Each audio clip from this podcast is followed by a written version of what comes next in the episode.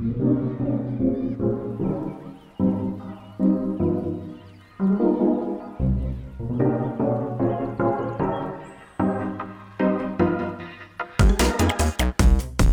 I'm Jeff, lead pastor of Northview Community Church in Abbotsford, British Columbia.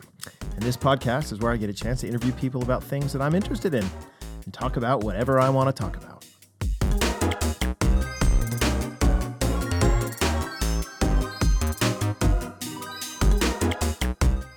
Welcome back to another pre conversation conversation. I am the producer, but you can call me Levi. That's because you produce, baby. Oh, yeah, big time. Uh, Jeff, we've done a lot of hot takes, but I, I want to do a heart take. How are you doing today? I'm okay.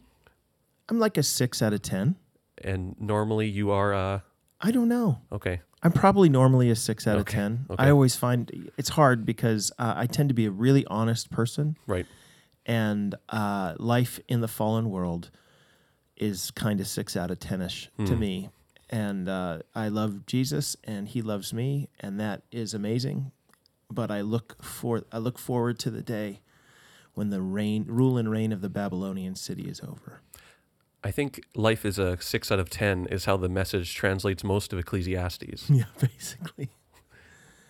Okay. Well, we I appreciate your candor. I just wanted to start off on a, on a Thanks, buddy. personal note That's this time. kind. Yeah. Yeah.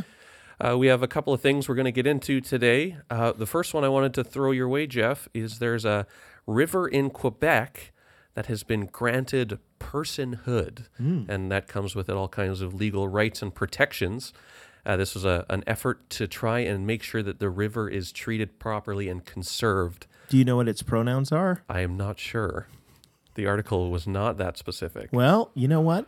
How horrible of them. That's inconsistent of them, I think. It Yeah. is inconsistent of them. Yeah. That's that's amazing, right? I mean, of course, you can see it in the in the you know kind of animistic background that that uh, a lot of indigenous folks uh, grew up with. So yeah, they they think trees are people or have personhood and uh, and all sorts of the the earth itself has personhood, and so it doesn't surprise me that they say that that river has personhood. When I lived in New Zealand, uh, the Maori people had that kind of attitude toward the Waikato River and other things like that. It was a it was a it was an individual. It's also a little bit cheeky, right?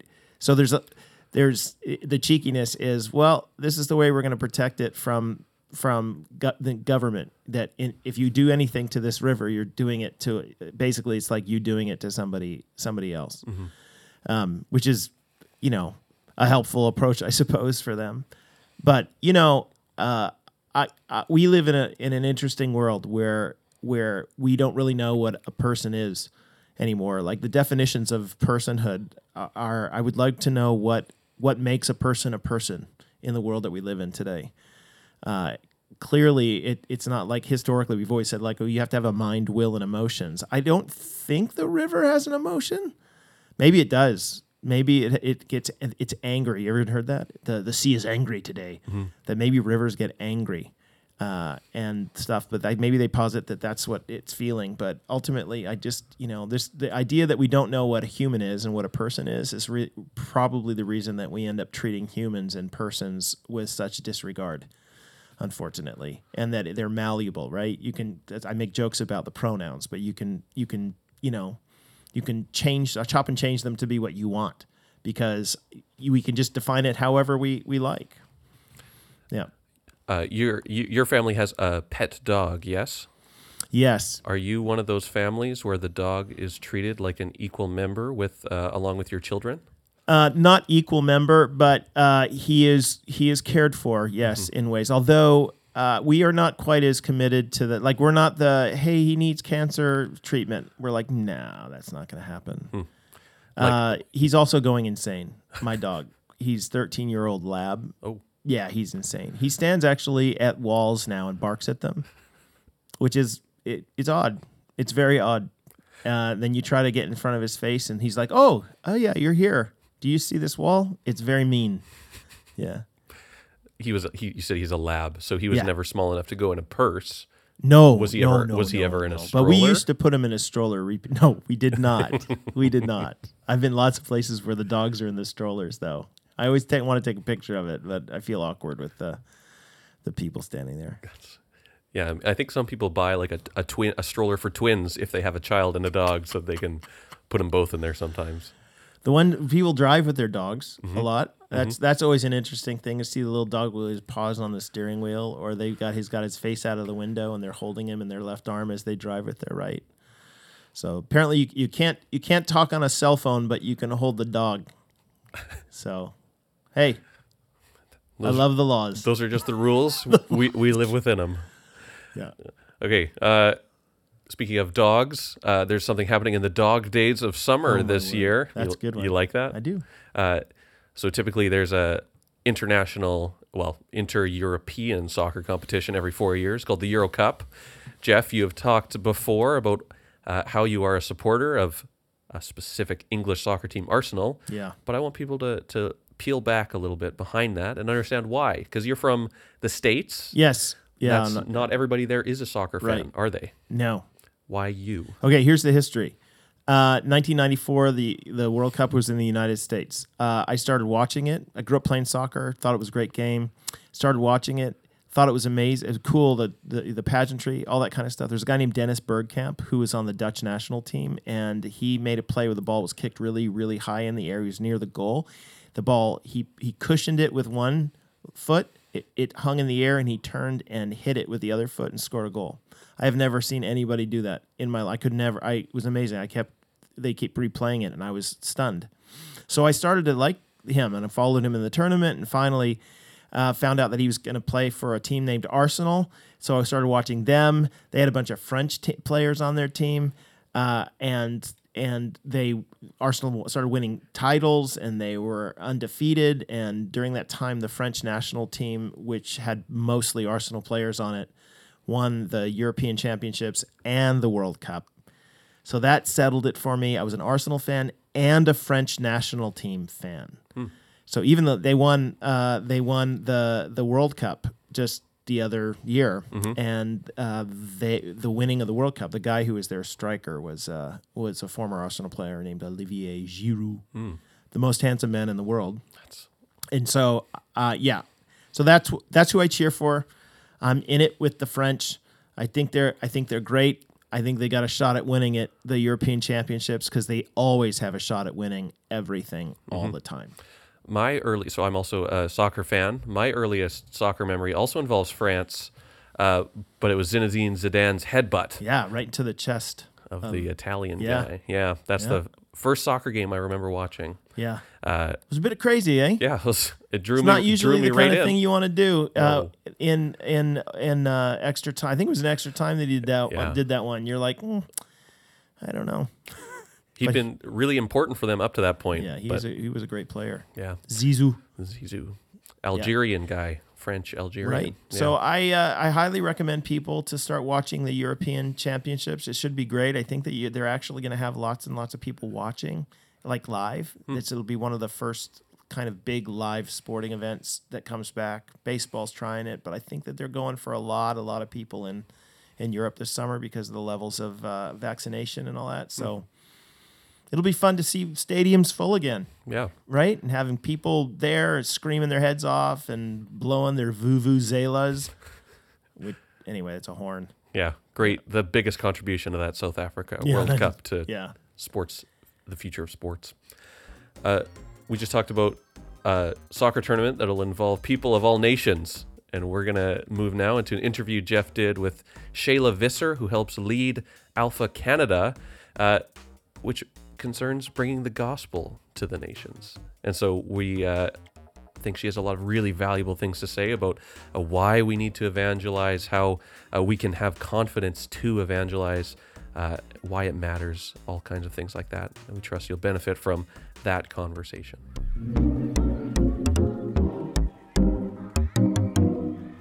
Hi, this is Jeff, and we are with um, a, a dear woman who I heard speak at a conference a while ago.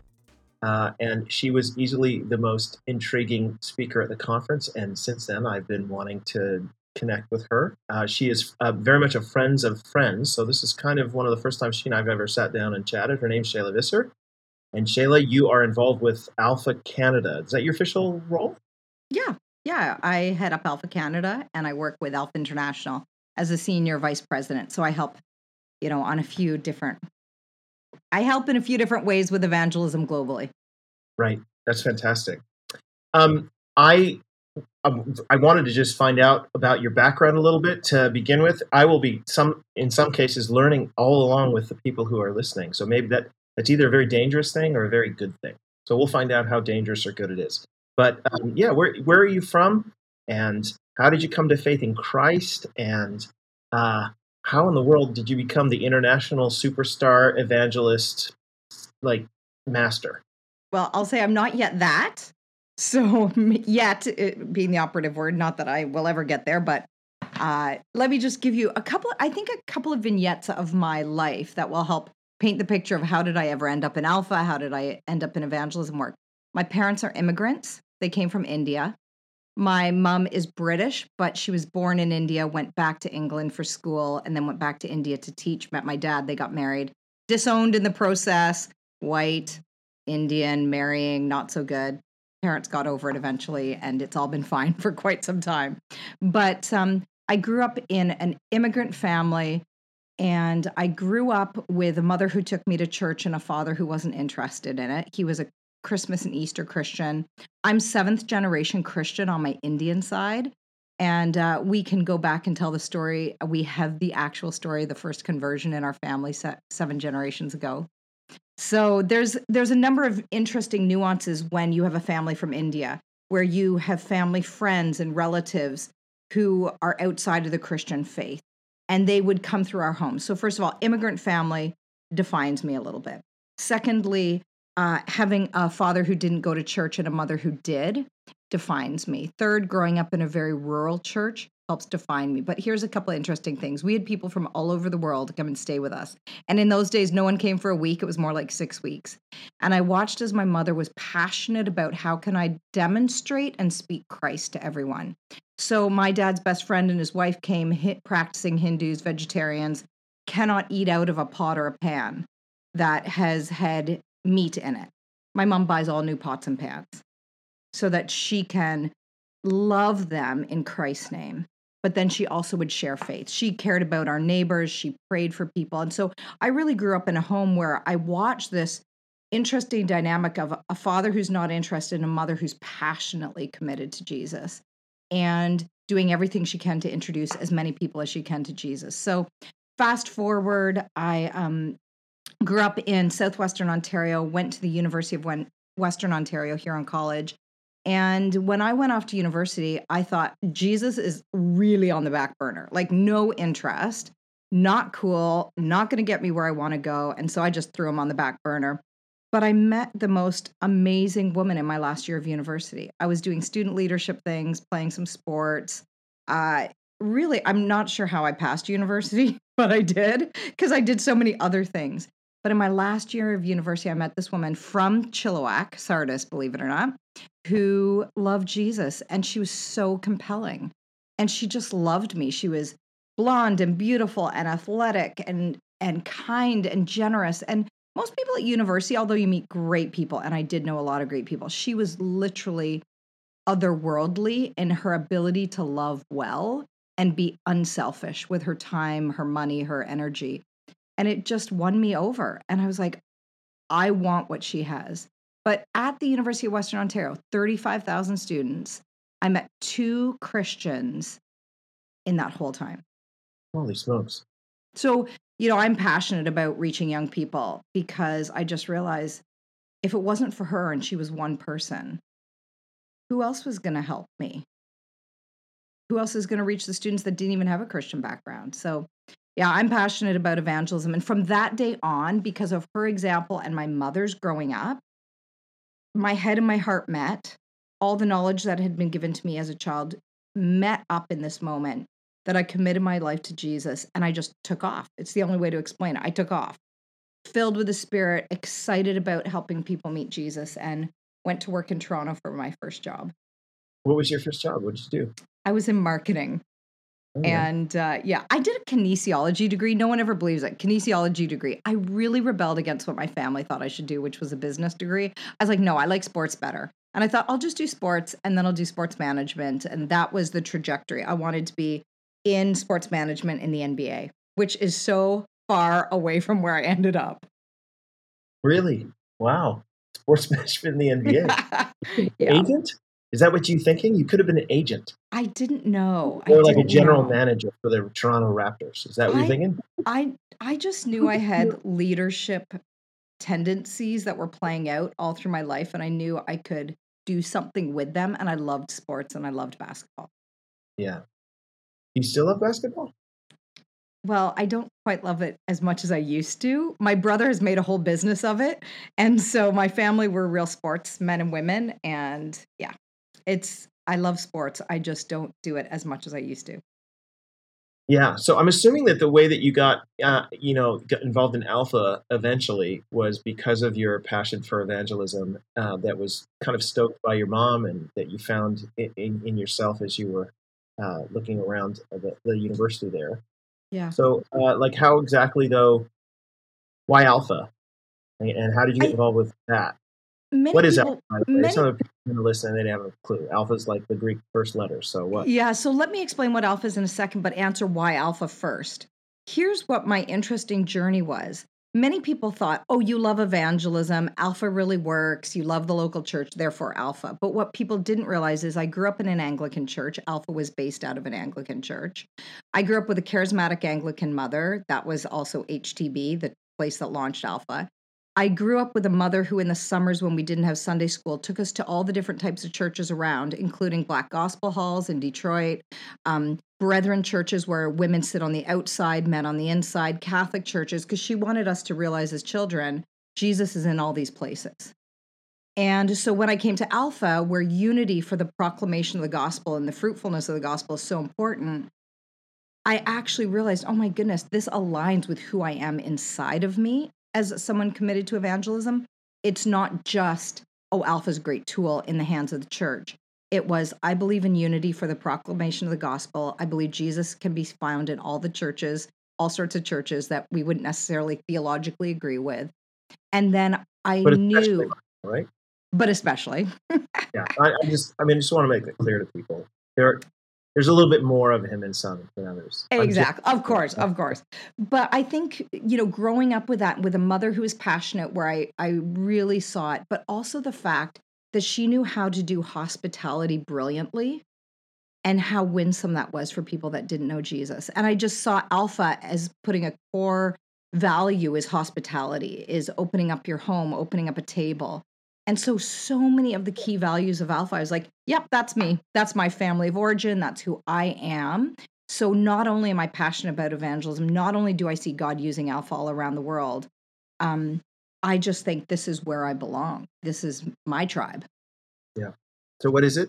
What is Alpha? So Alpha was started in 1993 formally outside of Holy Trinity Brompton in central London. It was started as a course in the 1970s for people that were new to faith and it evolved over the years. 1991 Nicky Gumbel took it over.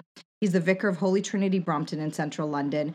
He then made it into something that people could use um, in their congregation to invite their friends to that had no Christian upbringing. They could be a different religion from a different country. They could be complete atheists within London. And it just took off. It was so incredible that by 1993, he, so he'd had it in his hands for two years. They decided to run a conference because they were getting requests from all over the UK. And they decided, oh, we'll run a conference. We'll get 200 people. And very quickly, they had over a thousand register and they realized this is bigger than we thought it was going to be. And Nicky Gumbel will be the first to say that this course, which has components to it, uh, was never intended to go beyond their church, but God just blew wind into it. His Holy Spirit blew wind. So Alpha really looks like a, number of components. Alpha includes hospitality and a meal, usually, although Alpha Online is different right now. It includes a talk, which, depending on if it's a youth talk or for adults, it's about 25 minutes and then it's followed up by open facilitation. So it's not like a Bible study. It's meant to be run by people people that understand how to facilitate conversation so people feel safe and warm and welcome. I'll give you an example from my current alpha online that I'm running that uh, I have people that have some Christian background but haven't been to church maybe since they were 5 years old. I have an atheist on my course And what's happened is we've created a space online where people feel safe to bring their biggest questions about life and meaning and a place where they can be loved and accepted for who they are right now. So that's really Alpha. And we just welcome everyone to that table to experience Jesus together. So is that uh, that seems to be uh, the the um, distinctive of Alpha though, and one of the reasons why it was such a different approach is because most, I mean, a lot of, um, you know, 70s and 80s, there's real tent meetings type stuff. And Alpha is not a tent meeting. You know what I mean by tent meeting, right? You yeah. know, you put the break preacher in and they stand up in front of everyone and you ask everybody to come. And at the end, you have this altar call where people come forward. Alpha is not that. It's, it's, it's a process. More, yeah. It's more of a discussion. Uh, you know, here's some material for people to hear.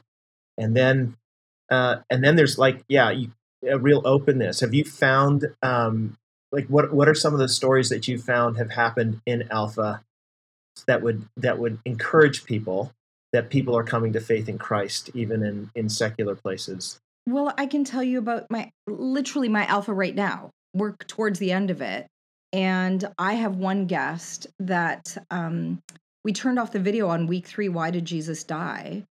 she would not consider herself a Christian. And when I said to everybody, So what did you think? How did it make you feel? And she was just weeping and she said, I've never heard anything so beautiful.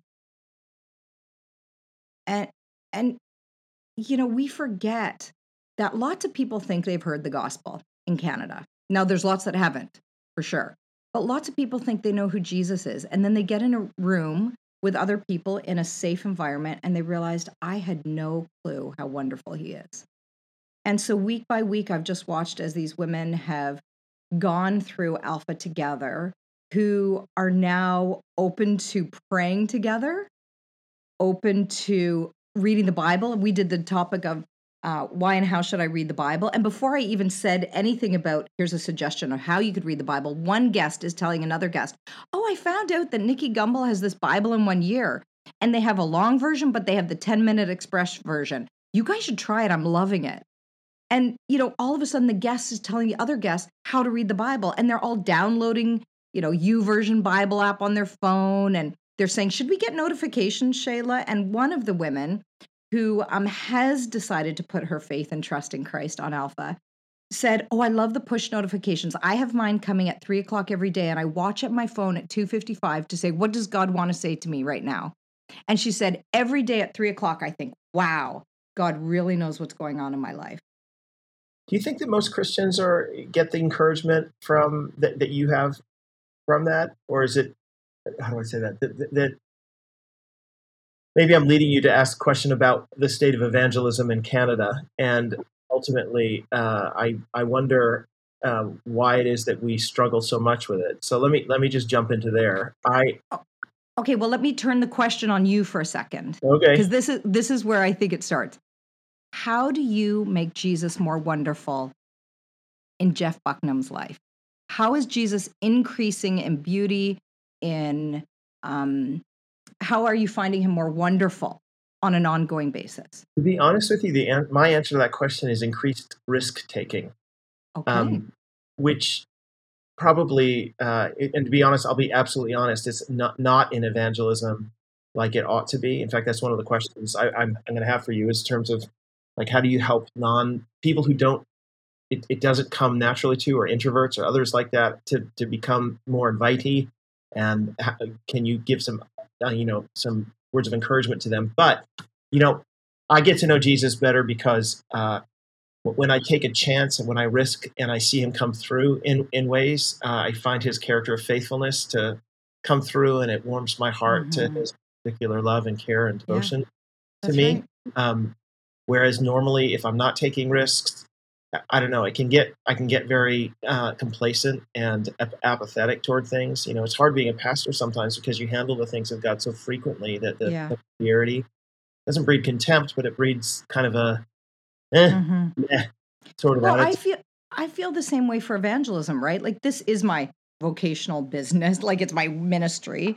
But how do I push myself and this is what i think every christian but particularly church leaders and christian leaders have to ask themselves is is jesus becoming more wonderful in my life because that's how you keep evangelism hot if you if you want like literally this morning before um, I came into this, I was spending time with two friends on a Zoom call, opening the Word of God together.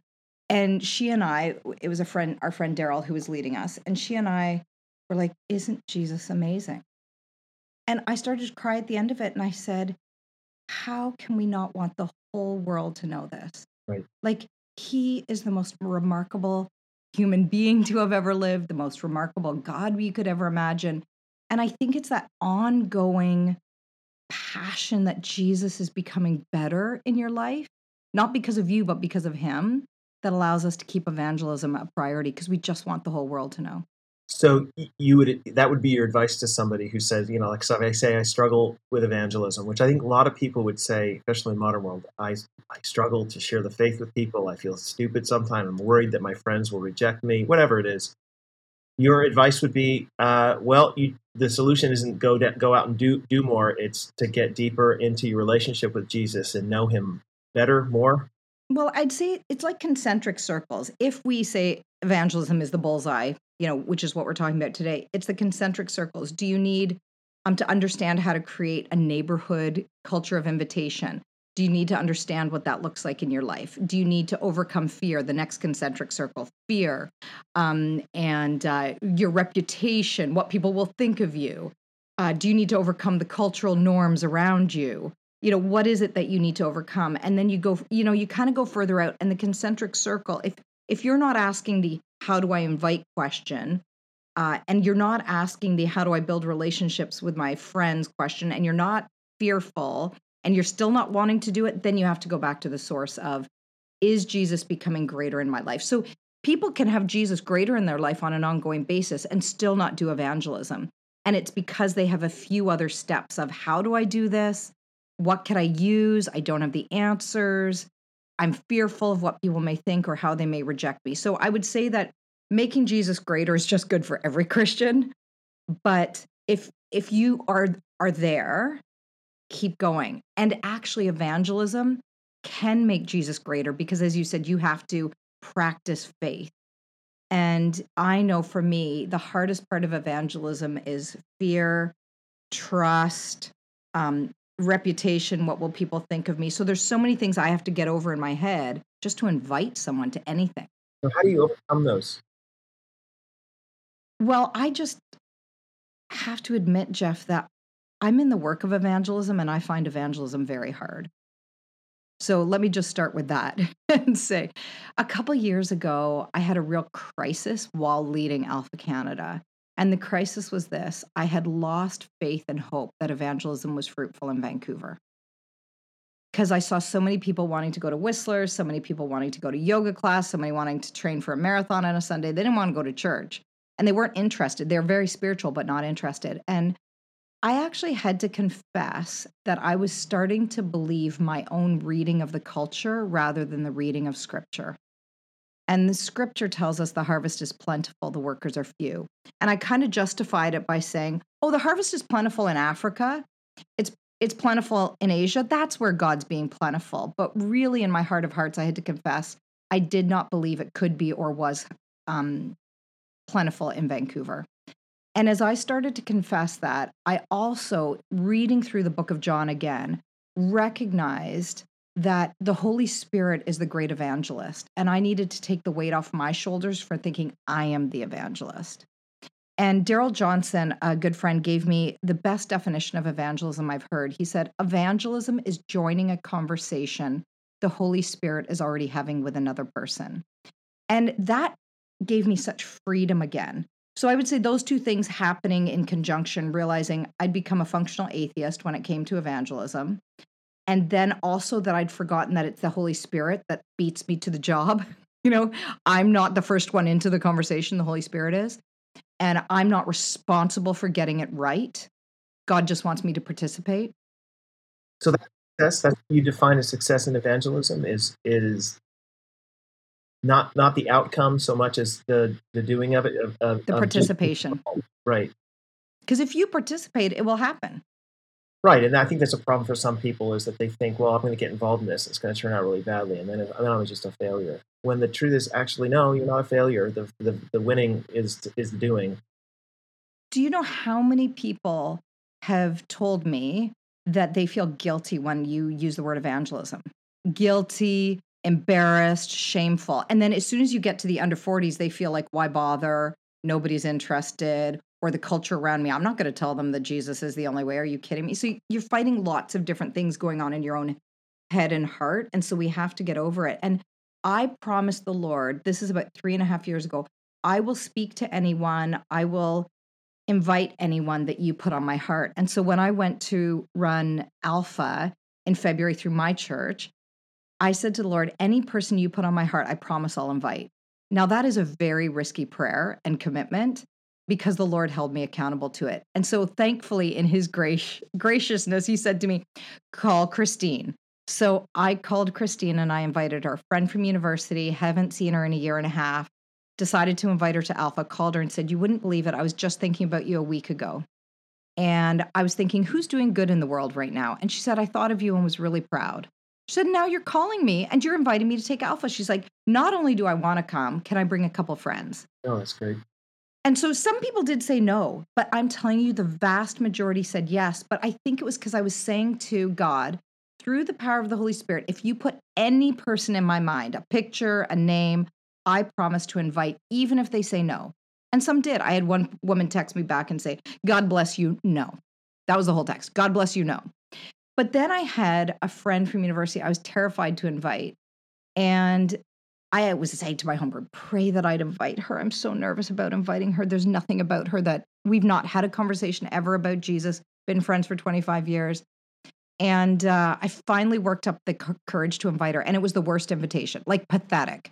I know that you are in this other faith. I know that you're this. I know we've never really discussed it. You probably are too busy. You, ha- I, I know you'll likely say no, but I did want to give you the opportunity to say no. Right. You know, bad invitation. And she texted me back and said, I can't believe that after 25 years of friendship, you are finally uh, working up some courage. and she and and she said, "Yes, I'll come check it out."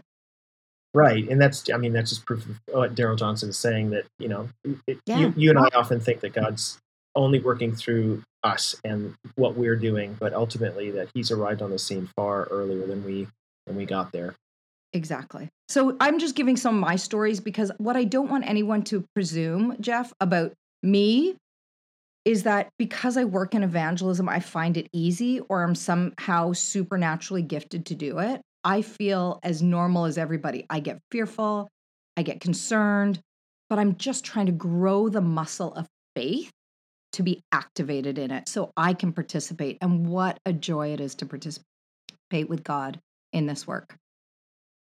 So, um, how has evangelism changed? You've been involved in it for a long time. I'm, I'm kind of asking what's effective these days. Is Alpha still as effective as you as it was before? Our culture's changing, right?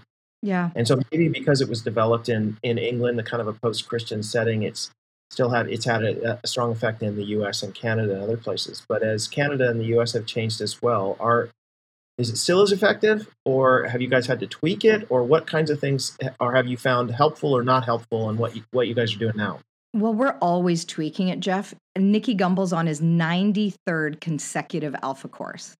So if you want to know how has it been tweaked, he is sitting in a small group, average age 27 of his small group in central London, very diverse, uh, very much um, an urban young person. And he every week is sitting there listening to their questions. And so when we update the material, when we think about how we ask questions, what we're designing, it's it's all of us are in an alpha having these conversations that we're bringing real life experience. But Nicky Gumbel, who's the the uh, chair of Alpha International, literally 93rd Alpha. So we are always thinking about it. The second thing I want to say is I think it's more relevant than it's ever been.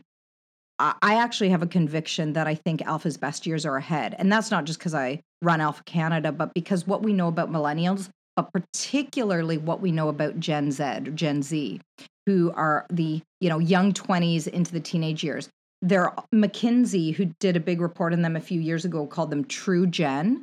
They are truth seekers and they want to do it in community. Well, hello, Alpha. Here's some truth we'd like to offer you as truth.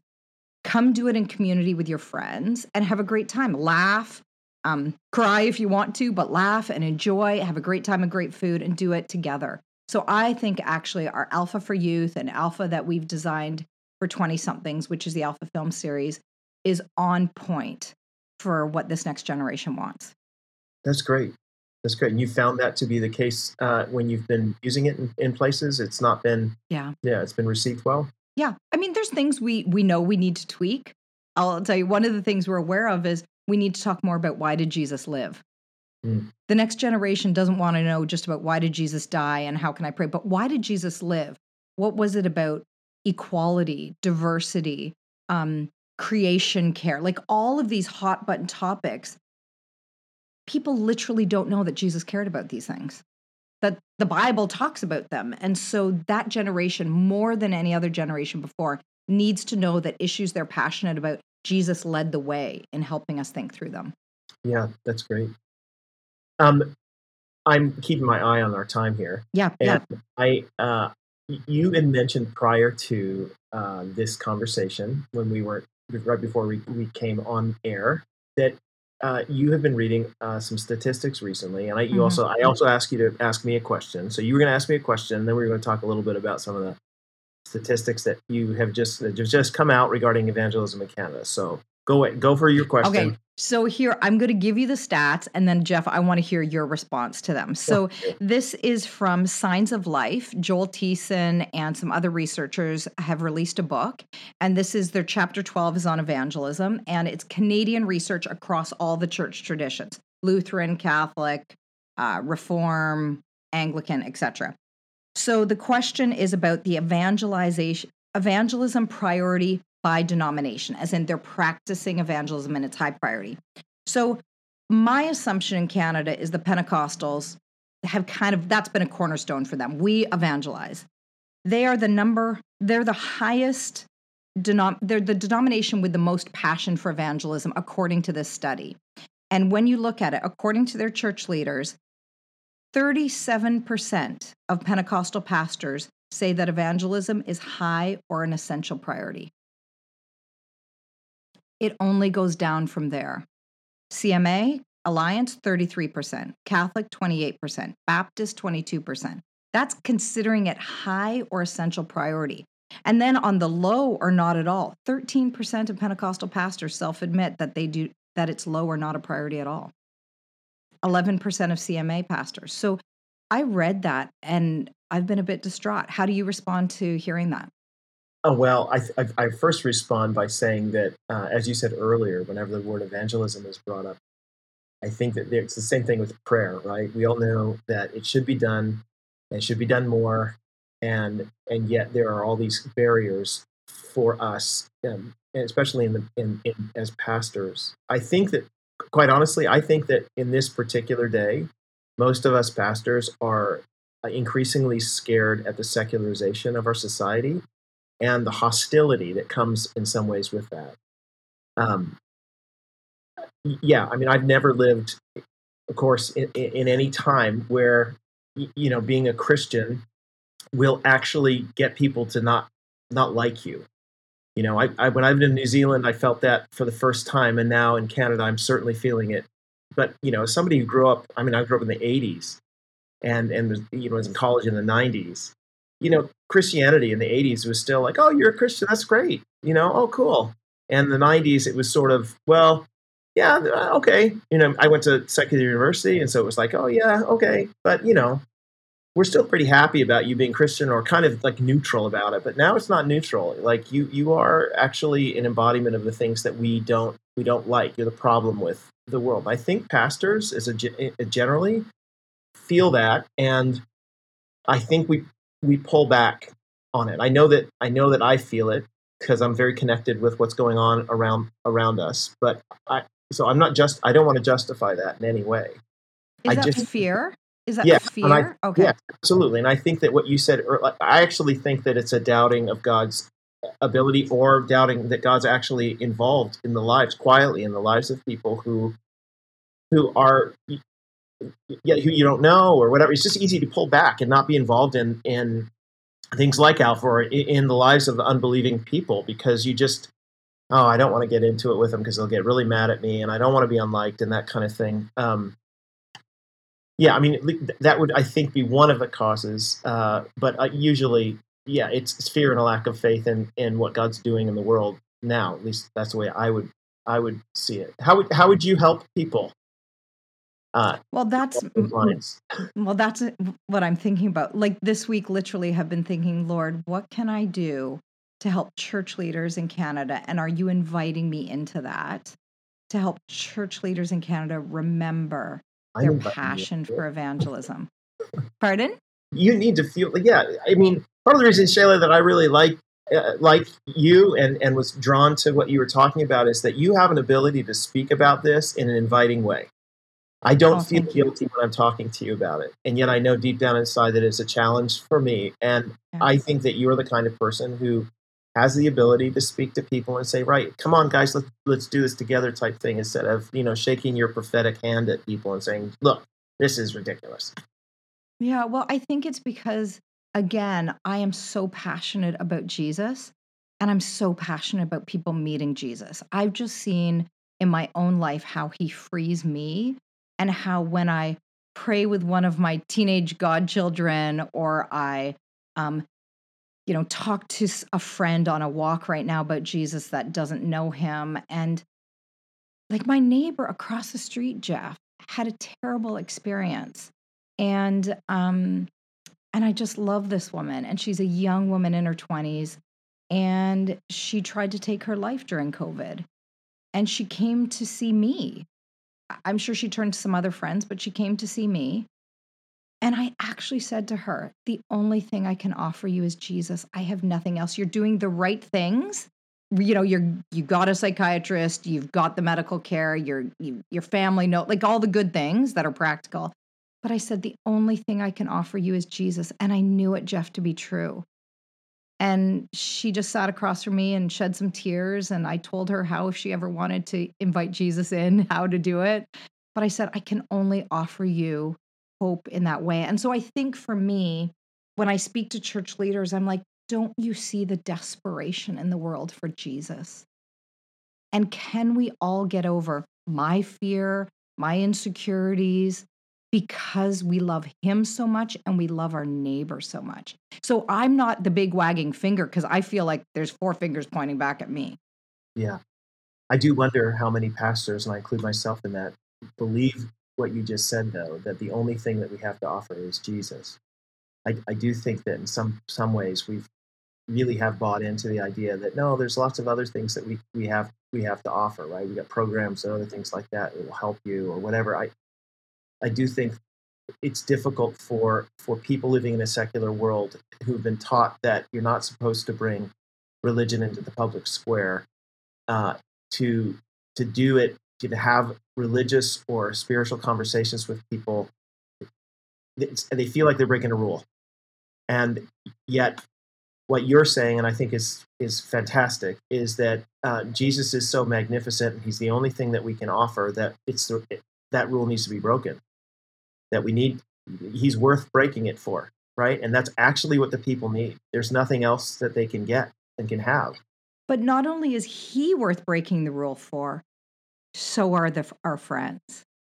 So when i when i think about um, the four friends that took the uh, paralytic and they broke through the roof to get jesus in i thought how many of us would do that? Or not to get their friend into jesus i should say. How many of us would do that? Like that's effort. That's acting crazy. You're tearing the roof off another person's home and saying, if only we can do this for our friend. And I and whenever I read that, I think, Shaila, would you tear a roof off? And usually the answer is no. And I just want to be the kind of person that says, absolutely. Because not only is Jesus worth it, so is my friend. And if Jesus has the water of life, then how could I offer my friend anything less than that?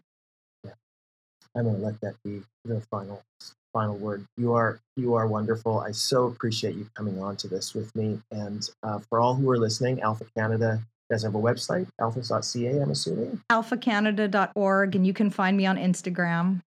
Okay, fantastic. You're not a tweeter. You're not twittering. Oh, I do a little bit of Twitter, but I, I try to be in the more positive sphere of Instagram because Twitter sometimes can be life sucking. Uh, absolutely. Well, God bless you. God bless Alpha Thanks, Canada. Jeff. And uh, we continue to pray that the Lord will uh, cause your ministry to flourish and his name to go forth to the nations. Thank you so Jeff. much. Uh, God bless all of you. Uh, we'll see you next time.